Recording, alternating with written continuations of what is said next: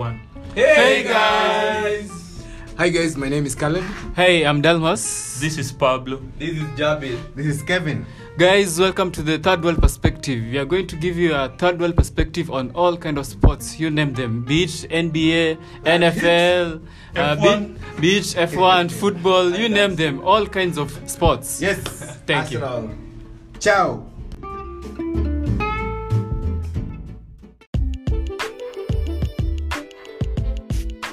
Um, but let's let's move on to Group B. Obviously, Group B has Denmark, Finland, Belgium, and Russia. Belgium, obviously, they're the number one ranked team um, by FIFA. Uh, the the only concern with Belgium is that uh, is the fitness um, of Kevin De Bruyne. Um, but it's a very it's a very interesting team. Obviously, they'll start their their their fixtures on Saturday. Um, but I'll, I'll, I'll jump to Linus. Um, what do what do you think about this?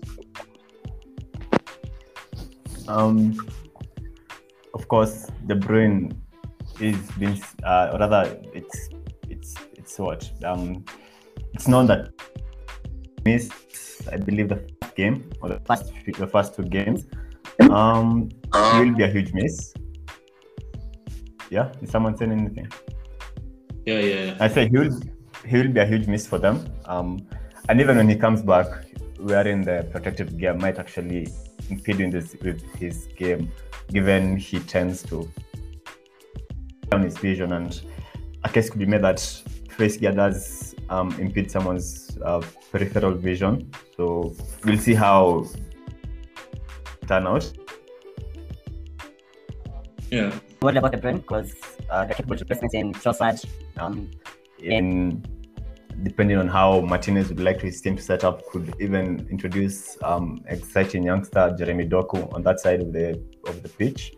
What worries me is the back line, uh, especially with Vertonghen now at 35 years old, uh, Alderweireld at 32, and they're not quite pacey. And Belgium do tend to, you know, like most modern teams, they say do tend to keep that high line and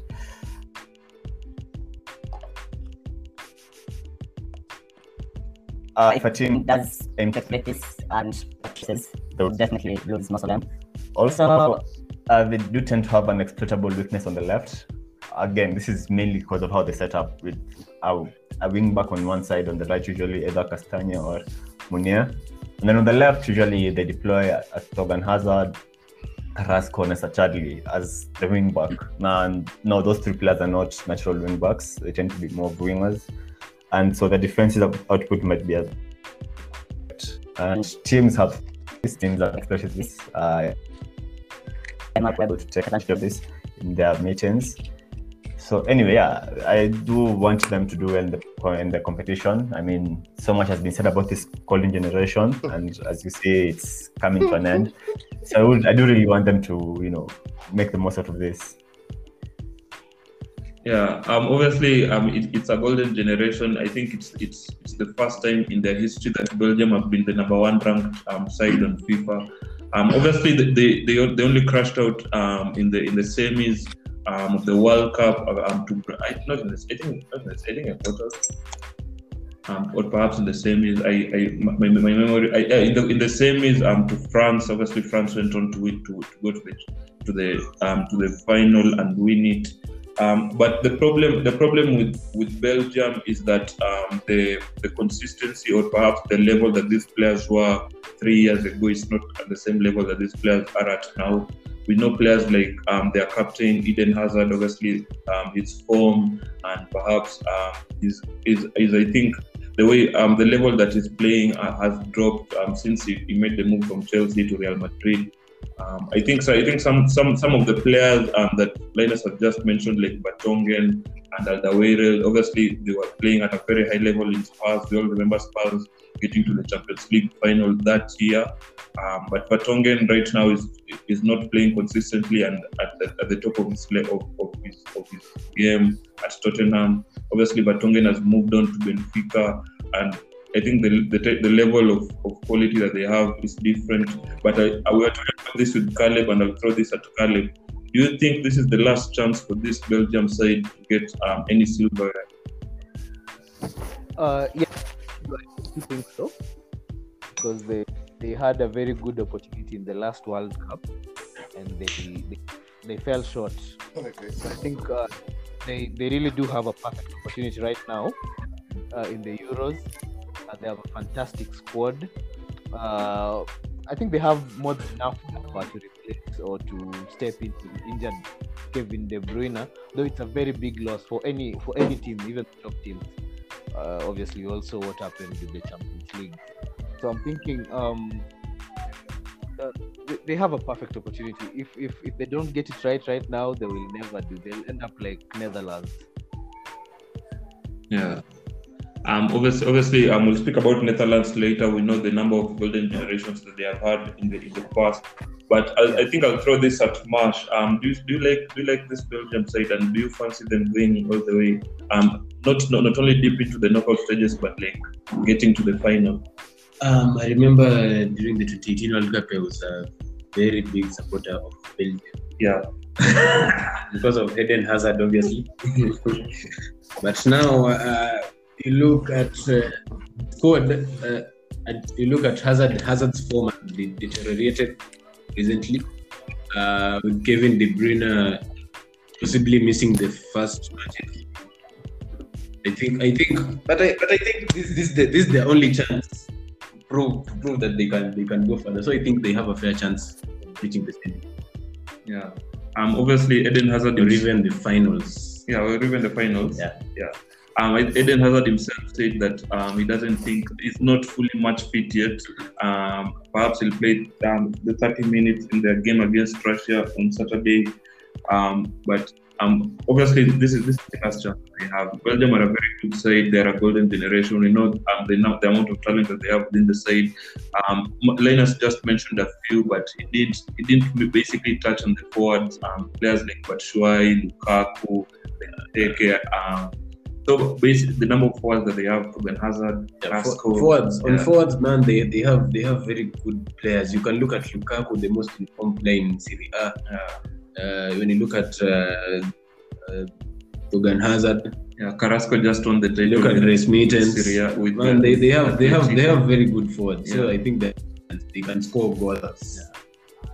Um, so, um, the next team that we're going to look at is, I think, um, one of, obviously the side that hosted the, the the the World Cup back in 2018. We're going to look at Russia, but obviously this is a different Russian side. They were they played really well in the in the 2018 World Cup. Um, they're they're very different right now. Obviously, they don't have the Side as to apply. obviously some of the games are being played in Russia. It's a it's a very different side, and some of the, some of the players that played um in, in the World Cup in Russia, they have went on to play in other big teams in Europe. But I'll throw this at Linus. Do you like this Russian side? Do you think they have they have a chance of getting out of the group? Uh, no, because they also have Denmark in the group, who uh, best team, you know, second to Belgium in this group. But uh, like you said, uh, they have a very interesting system. You know, uh, this asymmetrical side where the right back usually Mario Fernandes tends to bomb forward, and then Yuri Zhirkov on the left can sometimes you know, can sometimes drop like a full back, and so either from back five or a back four, depending on you know what phase of play they're in. And also the um, uh, the stars, the stars of back in 2018, still around the team. You know, Alexander Golovin is still the their creator, and Artem Dzyuba should chip in the goals now and then. So, but, but I still don't think that's enough for them to you know uh, be above Belgium and Denmark to proceed. Yeah. Artem Dzyuba, obviously one of the most senior players in this tournament, not only in this Russian side, but in the tournament as a whole. Obviously, he's a target man, he's a threat in the air. He's not that clinical, but he's, he's a player that has come really good with this Russian side. Um, but Linus mentioned one of the other teams, Denmark. Denmark obviously have one of Linus's favorite players. Um, he's their captain. He's, um, he has just won the Serie A with Inter Milan. His name is Christian Eriksen he's one of the best players in, in, in, in, in Italy right now. He was one of the best midfielders in Europe when he was when he was playing at the highest level.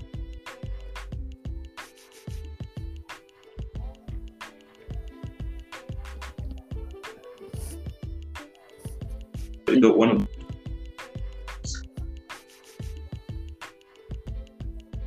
but he's a Very good. You fancy them? You fancy, you fancy the Danes? Yes. Khalid. About Belgium. Are you still in the do you fancy the do you, Denmark? Do you like Denmark? I'm getting out From this group, do you do you think they have they have a chance yeah, against yeah, yeah, yeah. Russia and they have uh, they have uh, uh, very good players. Huh? They have this guy was Mhm. uh, at Barcelona, the striker. Uh, I've forgotten his Martin name. Braithwaite. Am Yes, yes, Ah, yes, wait. that one. Yes, he's, he's in Yeah, Martin Braithwaite, yeah. and uh, yeah, Martin Braithwaite and uh, Yussuf Poulsen. So I think uh, they can they can definitely score. They have uh, the defender who plays for is it Inter Milan or some team in Italy. Simon think Kjær for Milan, yeah. So I think they have a, a standard a standard squad to make a, a good push. Uh, it will be competitive, yes, but I think they can make it because I don't think uh, Finland and Russia. Russia is not where it was when they hosted the World Cup, and to be honest, I don't know anything about Finland. so, Don't worry, don't, not many do. yeah, Yeah, yeah, yeah. Not many do. Like that's the side that um, we, are, we are actually speaking about last. Obviously, compared to these three other sides, it's actually ranked um, lower than the three that uh, it's sharing the group with. I think one of the most, one of the most. Caleb, you were saying something. no, no, I'm, I'm just agreeing with you. Yeah, um, I think I think one one of one of the most prolific players um, from Finland that people can know is Teemu Pukki. But um, uh, other other than him, I don't I don't think more, um, uh, many people will, will know how this Finland side will, will set up um, the Euros. Yeah, Teemu Pukki is, is from Finland. yeah, Yeah. Teemu Pukki is Finnish. Ah, I, I didn't know that.